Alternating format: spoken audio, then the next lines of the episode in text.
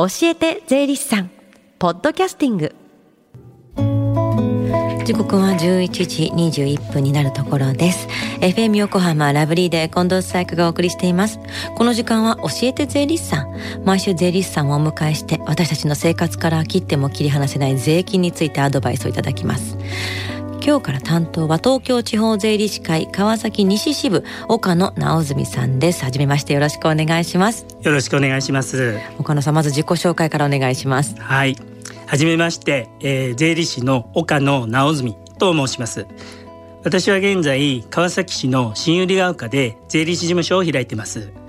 事務所の業務以外に地域の税金の無料相談の業務などにも積極的に参加してまいりましたその中でご質問が多かったことなどをお話していきたいと思ってます。2ヶ月間どうぞよろしくお願いします。よろしくお願いします。さあ岡野さん今日はどんなお話していただけるんでしょうか？はい。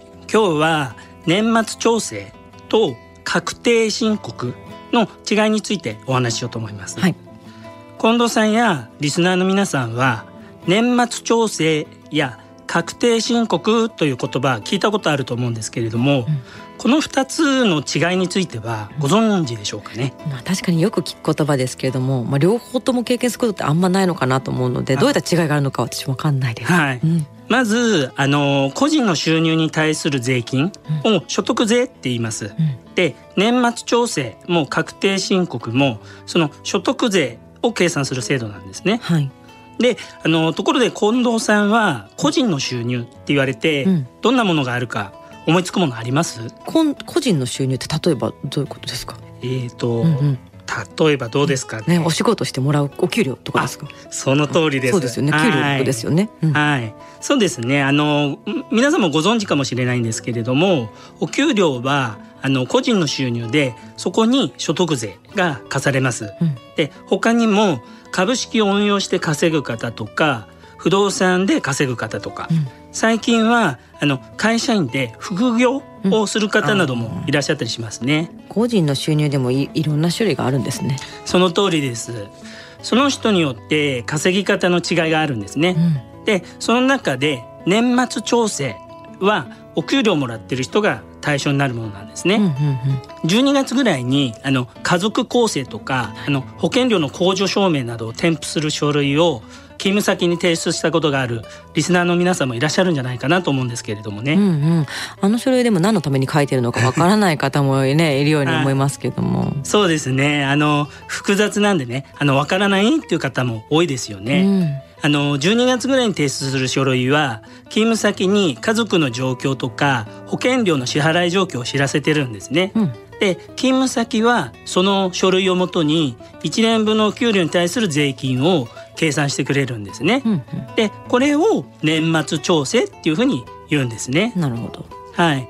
ただあの年末調整っていうのはあくまでその勤務先で働いたお給料に対する所得税を計算するっていうところにとどまるんで、うん、例えばあのそれとは別にね副業してるとか株の運用してるとか、他の収入がある場合その部分には対応はしてないんですね。うんうんあくまでその勤務先で働いた分の税金を計算するってことですね。あ、その通りです。うん、他にも年末調整は医療費控除などにも対応してないんですね。うん、なるほど。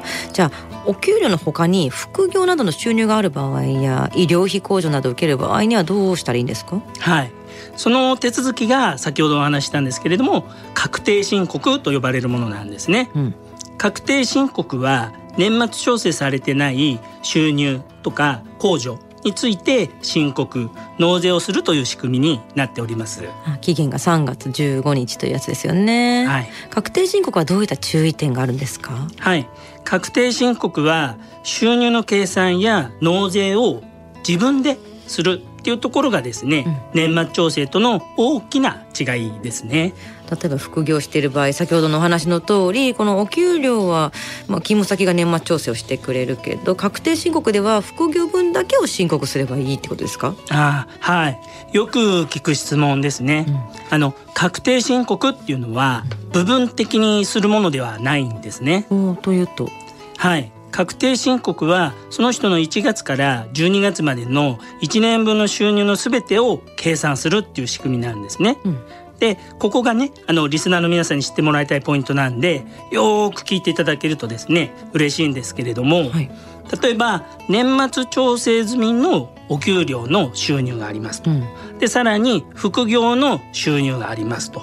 そういった場合はこれらを合算して申告をするんですよというところがですね、うん、ポイントなんですね。うんうん、医療費控除これを受けたいっていう場合もやっぱり合算をするっていうところはですね一緒になります。勤務先で年末調整が済んでいても改めて合算するんですね、はい、ただ確定申告ってなかなか自分でするのハードル高いですよね。そうですね、うん、ただあの確定申告の時期には税理士による無料相談などが各所で行われておりますんでお気軽にご相談することできると思います、うん、また最近では e-tax による電子申告やスマホによる申告をされている方がですね増えてきております電子機器が苦手な方でも手軽に申告できるように工夫されておりますんでぜひチャレンジしてみてくださいはいそして最後に聞き逃した、もう一度聞きたいという方、このコーナー、ポッドキャストでもお聞きいただけます。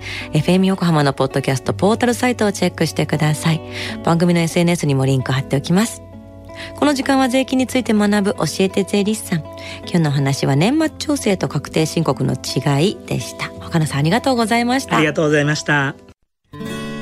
Deep inside your ears still lingers on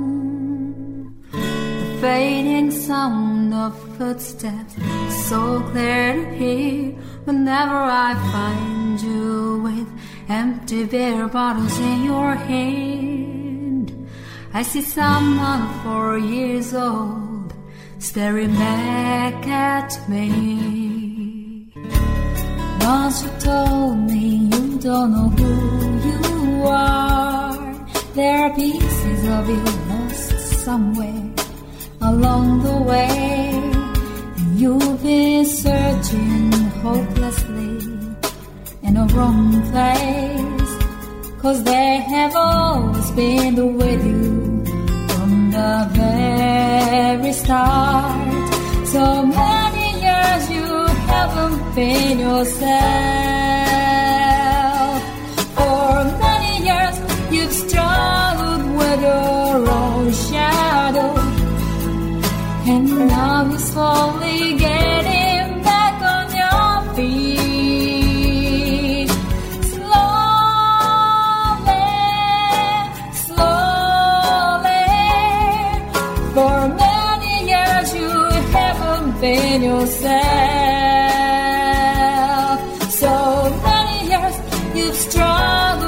with our own shadow. And now you're here with mirror beds, all the lost pieces together.